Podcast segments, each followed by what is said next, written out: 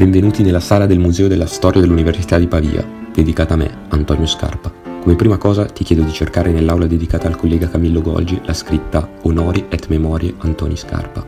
Questo è un indizio che ti servirà per svelare uno dei segreti di questo museo. Andiamo con ordine. Io sono nato nell'ormai lontano 1752 a Lorenzago di Motta di Livenza. Dopo un ordinario percorso di studi nei primi anni di istruzione, all'università ho scelto di seguire la facoltà di medicina.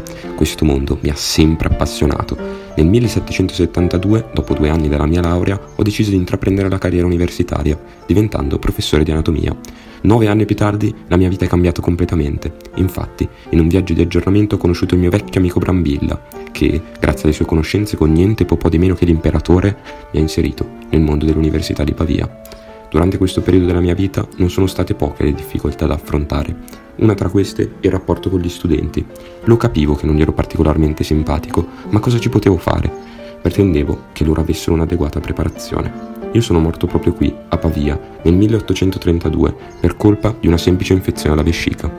Sai, la mia intenzione era che gli studenti studiassero il mio corpo, così come avevamo fatto con molti altri durante le mie lezioni.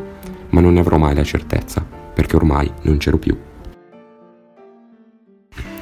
Ora ti devo chiedere una cosa. Ti ricordi che all'inizio ti avevo detto di cercare una scritta? Bene, è il momento di farti aprire l'armadio dai miei custodi. Scusami, eh, volevo solo che, almeno per questo finale di storia, ci guardassimo in faccia. Questo è quello che rimane di me, ho sentito dire in giro, da quassù, che ci sono due diversi miti. Il primo narra che stavo talmente tanto antipatico ai miei studenti che il mio povero corpo è stato oggetto di scempio, perché avevano desideri di vendetta. Infatti, si dice che la bara venne spedita al mio paese d'origine, ma una volta aperta venne ritrovata solo la mia testa e tre dita della mia mano. Secondo l'altro mito, la testa degli uomini grandi andrebbe sempre conservata, poiché l'uomo sta tutto nella sua testa, come dice anche il prof Panizza, inutile dire che io sia d'accordo con lui. Almeno lo spero siano andate così le cose.